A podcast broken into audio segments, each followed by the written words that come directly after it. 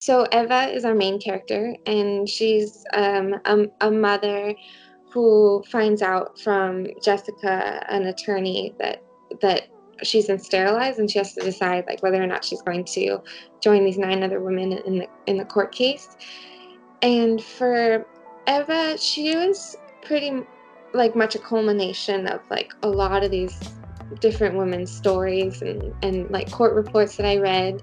Um, and the lawyer she her story just like really spoke to me because she was so young. She was 26 i i just turned 27 but like again having to go up against like usc which is like mm-hmm. where i go to school and i have a hard enough time just like trying to like get teachers on board with things. Like i can't imagine being in a courtroom with them um, mm-hmm. um, at 26 so i just i wanted to her characters stay pretty close but the mothers um is more kind of a culmination of a lot of these different women's stories. So Melina Bobadilla, she is amazing and she plays our lead character.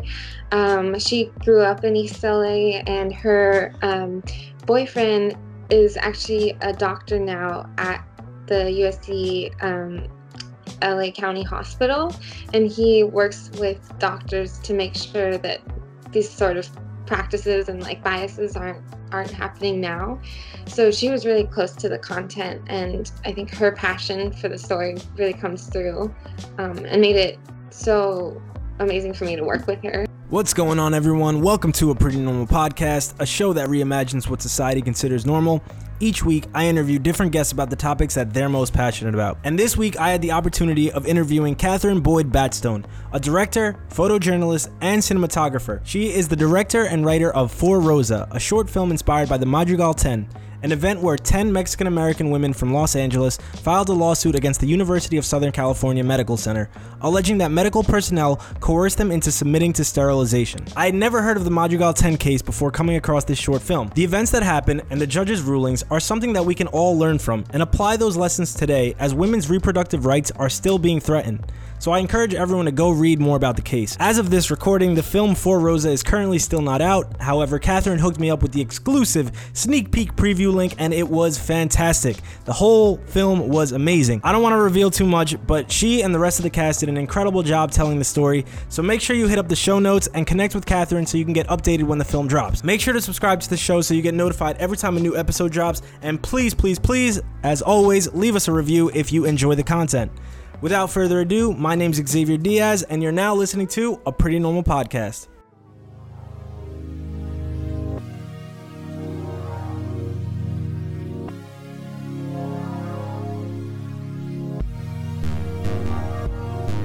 You're listening to a Pretty Normal Podcast, a show that highlights the fascinating stories and thought provoking moments that make up our lives. My name's Xavier Diaz, and I want to hear your story.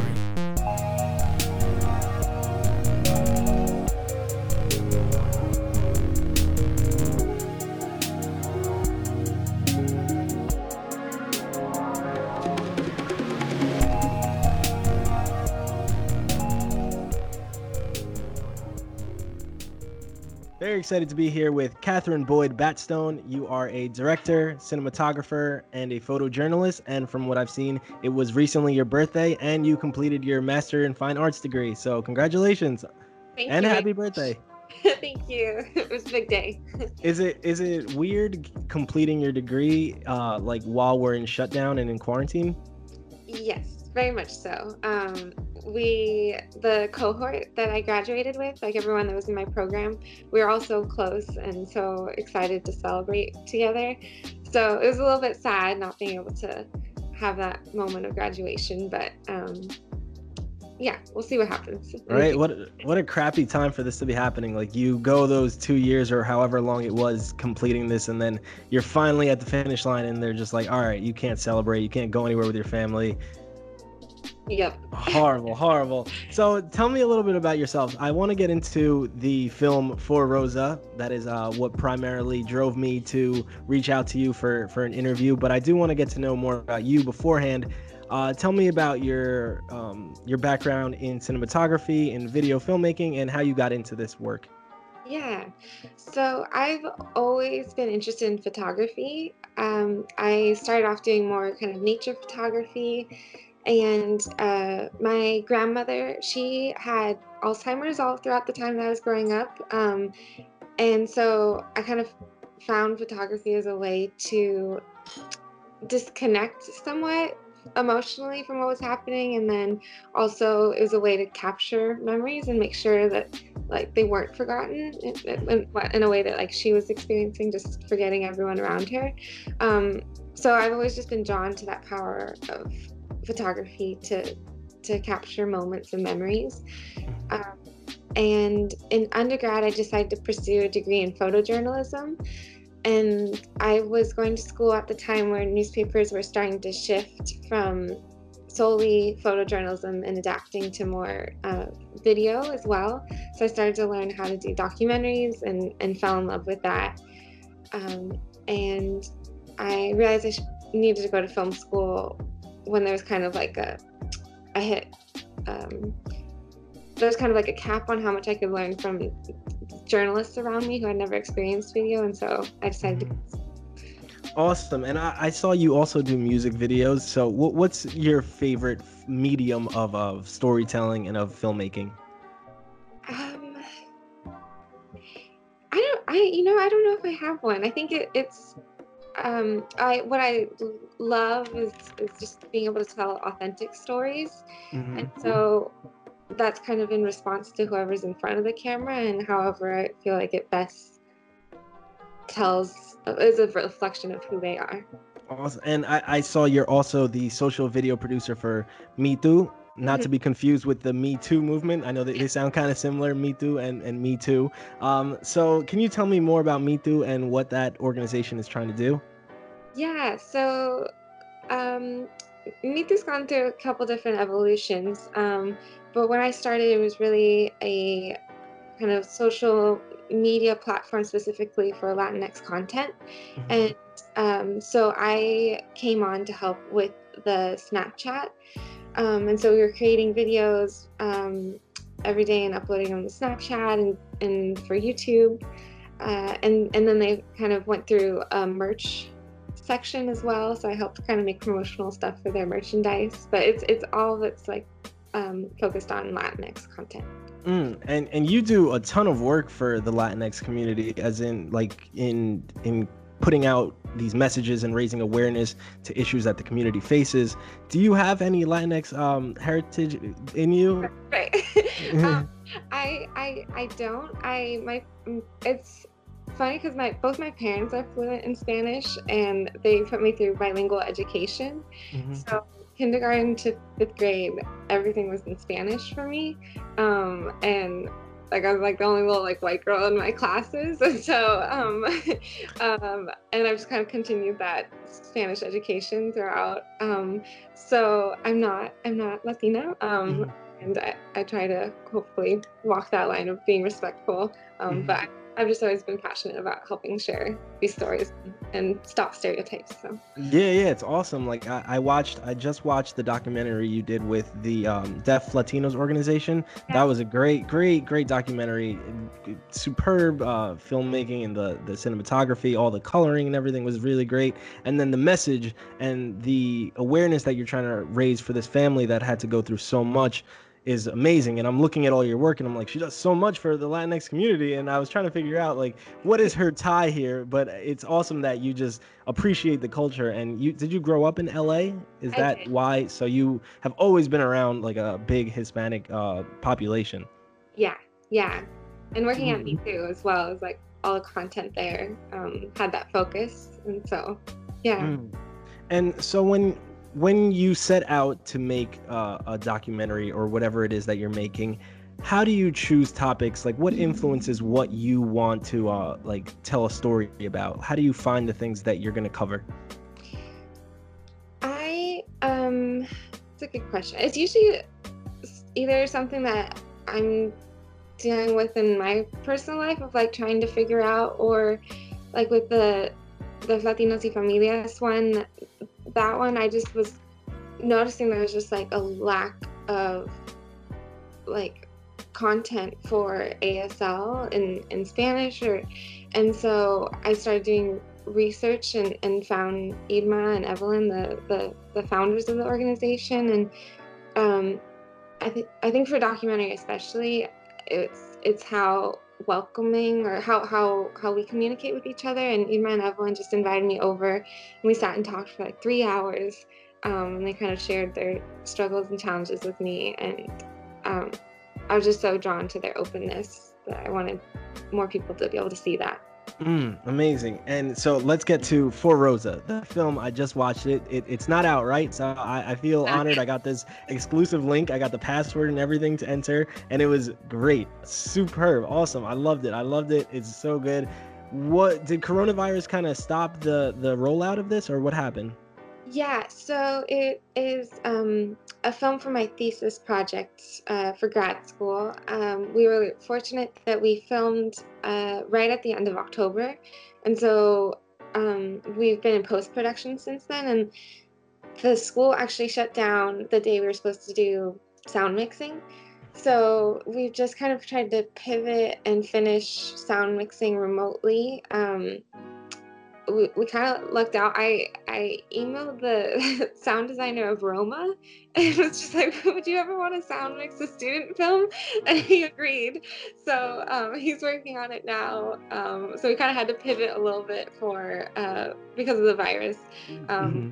We didn't we didn't get like a school screening, and festivals have been canceled. So um, we're we're trying to pivot and trying to do like private online screenings for mm-hmm. people. Um, and so yeah, it's we're just kind of evolving and pivoting. So. Yeah, you got to adapt. And can, so tell me a little bit about the film for listeners who obviously haven't seen it yet because it's not out. What, what is it about? It centers around the Madrigal 10 uh, group of Latina women who were sterilized uh, without consent while giving birth. So, could you tell me a little bit more about how you found out about this topic, what drew you into this, and then just the overall just creating this film? Yeah, uh, I first learned about it when I saw the documentary No Mas Bebés, which um, was a, a, documentary about uh, interviewing about um, six or so of the Madrigal 10 women um, and depicting their experience. And I was living in San Antonio, Texas at the time, and I had just never heard about it. And, um, you know, my mom worked at the, she was a social worker at the hospital like years later. And the fact that this just got buried and then when i moved back to la and i was working at mitu and a lot of my coworkers were from east la and some of them had heard about it and some hadn't.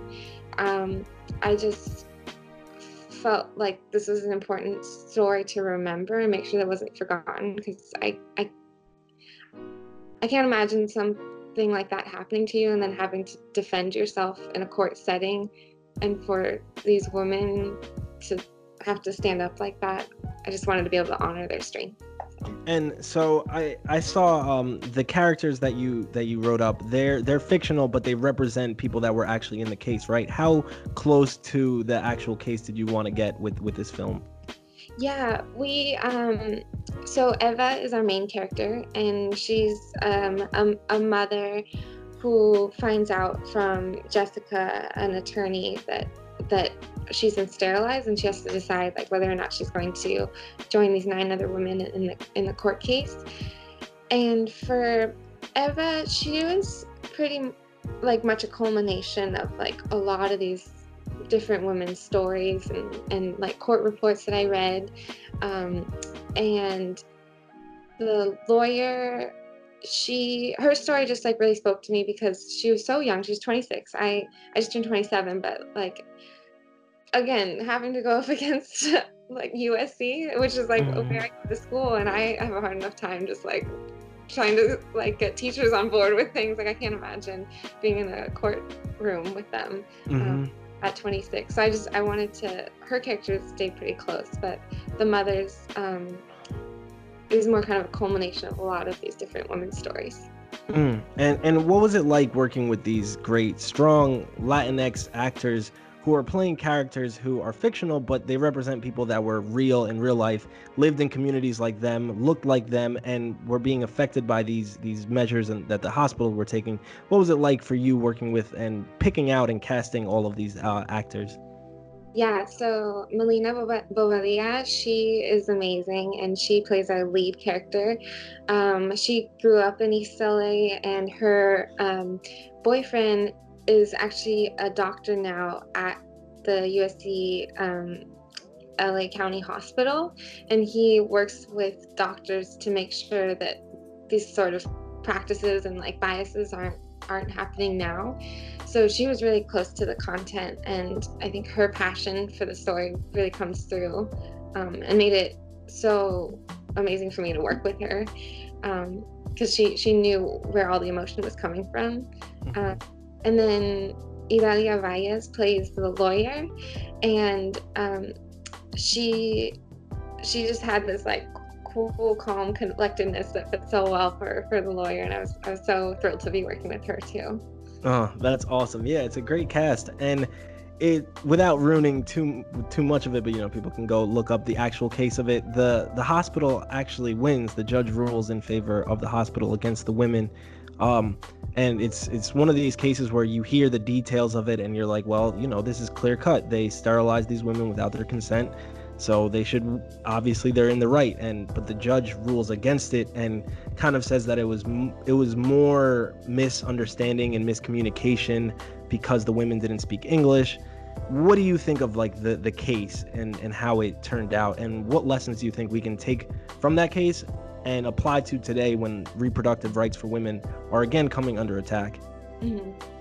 Yeah, it um it was really interesting doing research on the case because they they like hired an anthropologist to like study I, I, like different communities that were going through the hospital and and their ruling was like well culturally I don't know if I'm gonna get the wording right but it was just like very um yeah I, I read if I could if I could intercept just to it might be the same thing you're talking about. The judge was saying that it was basically like these women were under emotional distress because they grew up in rural Mexico and they thought that like their value came from the the children that they could have and now that they couldn't have children they thought that it would that, that they were worthless or whatever. So he was saying it was more about like their cultural upbringings and instead of the actual sterilization.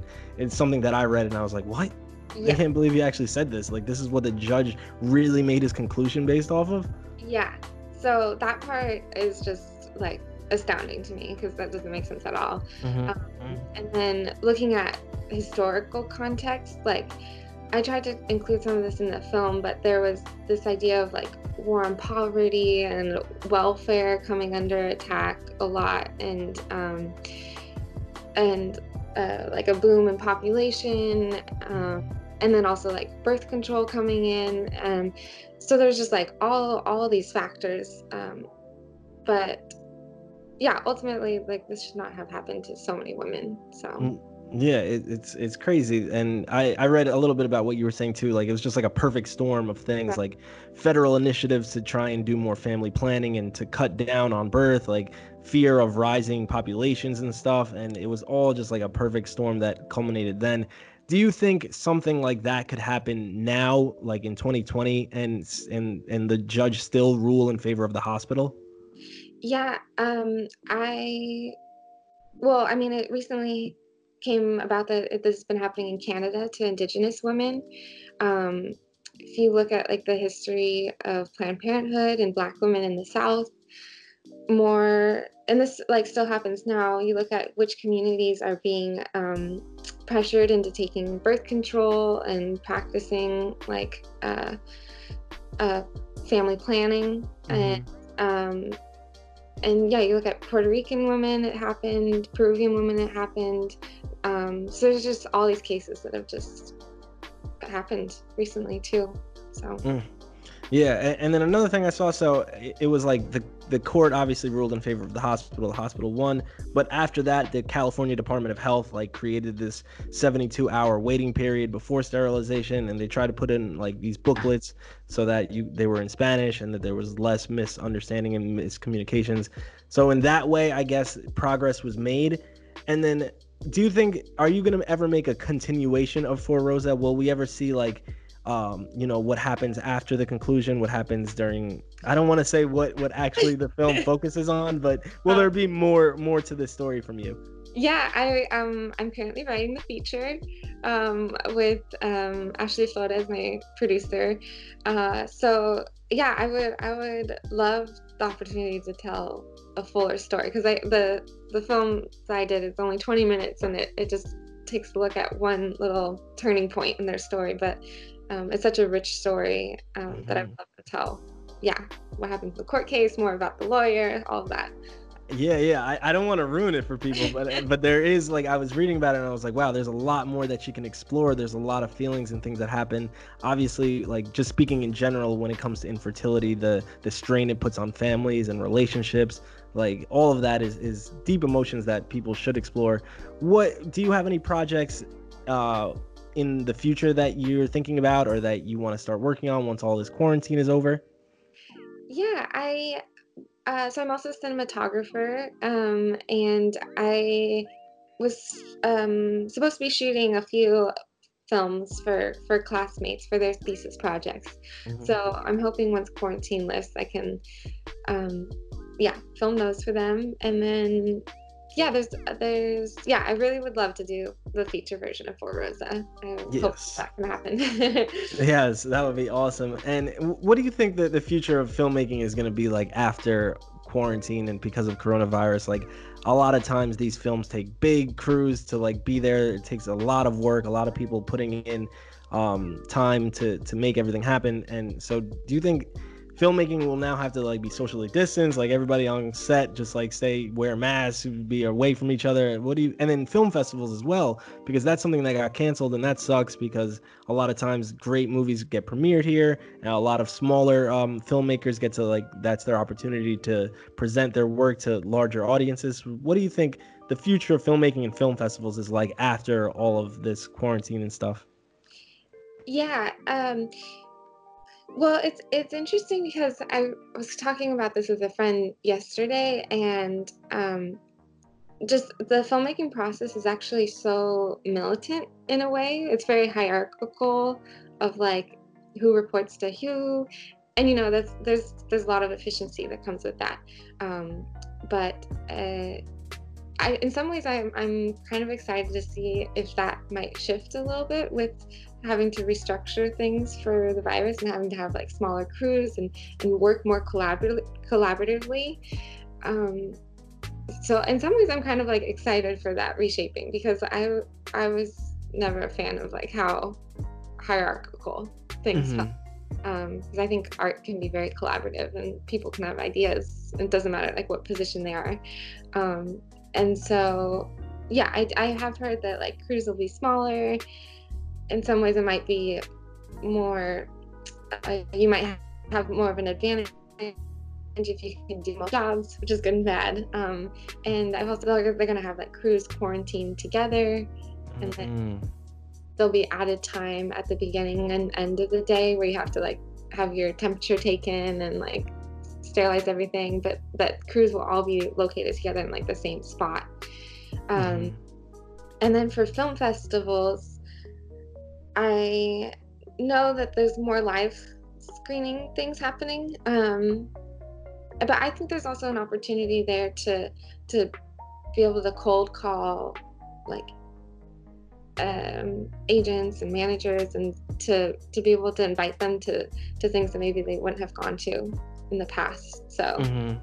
I'm trying to find the silver lining in all this. That's good. That's good. Yeah, I mean, I, I definitely am gonna miss like being able to be in person because I know that the live screenings and stuff are cool, but obviously there's a different like aspect to like being in in person for uh, certain events like stand up comedy. You want to be there. It's not the yeah. same just watching a comedian like through a screen. And then the the premieres of movies is really cool because you get to see the directors, you get to meet them, they get to usually speak a little bit, and those things I feel like they get watered down when it comes to when you have to do it online. But right. yeah, you got to find a silver lining because what else are you gonna do? You can't just live your life pessimistically and super upset that these things are gonna be gone. Um, another thing that I wanted to ask you was um about. Hold on, let me find this here. These are good questions, by the way. ah, thank you. I appreciate it. I appreciate it. Um, and so, oh yeah, that's that's what it was. Um, do you think that filmmakers benefit you got your your master's in fine arts. There's a lot of filmmakers that don't go on to pursue graduate degrees. Do you think that this that's something that's necessary, and why? What was the reasoning for you to want to extend your your education in this? Yeah, so I I decided to go to school because I when I started, I thought I was just going to do documentary, and I felt like I had reached the cap of like what I could learn from from the people around me at newspapers because they hadn't had any like official training on on film either. Um, and then once I got to school, I started learning more about like narrative filmmaking and and really fell in love with that.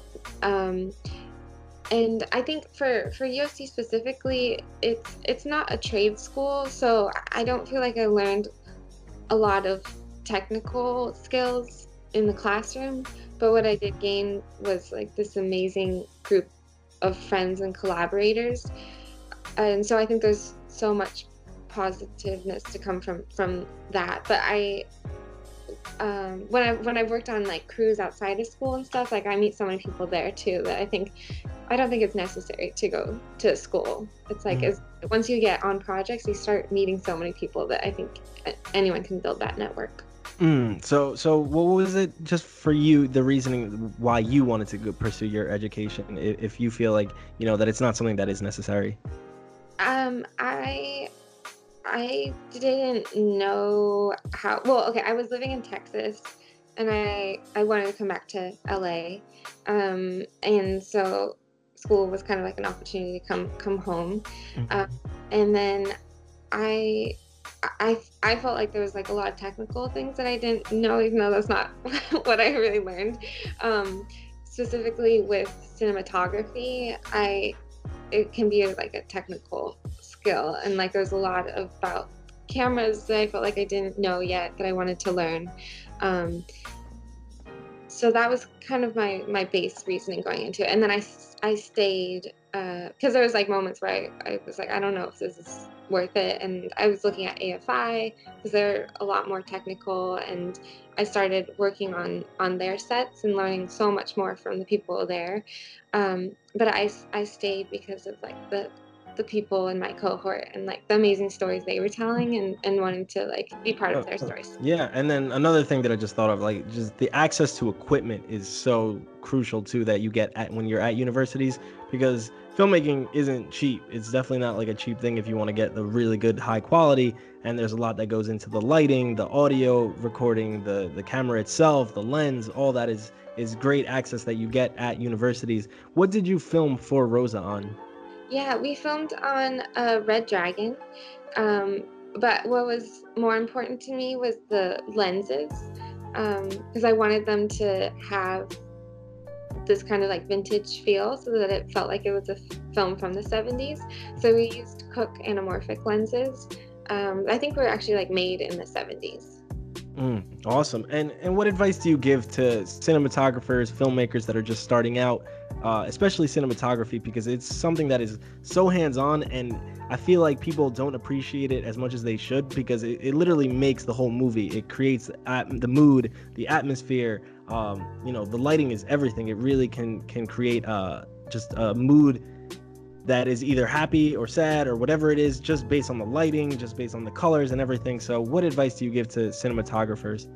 Uh, yeah, so just going back to like the film school idea, um, I think for cinematography, especially if you're if you're a DP, you're in this leadership role, and people are you're you're having to give um, directions to a lot of people below you, and and just there's not like that many women cinematographers, and so learning how to kind of navigate those roles, it's interesting being in a leadership role and also learning. Mm-hmm. Um, and so I think film school kind of helped create some space for for that, so that now that I'm graduated, hopefully I can like go into things a little bit more confident about like what I'm doing and, and be able to give directions more confidently. Mm-hmm. Um, so I, as far as advice, I think um, try things out and like be patient with yourself to to gain that confidence because um, confidence comes from experience and um, yeah just go easy on yourself Awesome. And do you do you think uh, that filmmakers have to learn like they should get their feet wet in all the roles? Like they should learn a little bit of editing, cinematography, uh, a little bit of sound. Do you think it's possible to just have one role, or do you think that everybody now in today's climate, like you need to be more well-rounded? I think it depends on like who you have around you as well.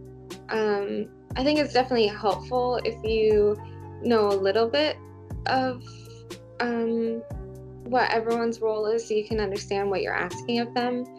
Um, but like I'm I'm not as confident with sound, and so um, but I had a like a post production supervisor, Shayna, who really understood sound, and so she was able to take more of a leadership role during that portion for me.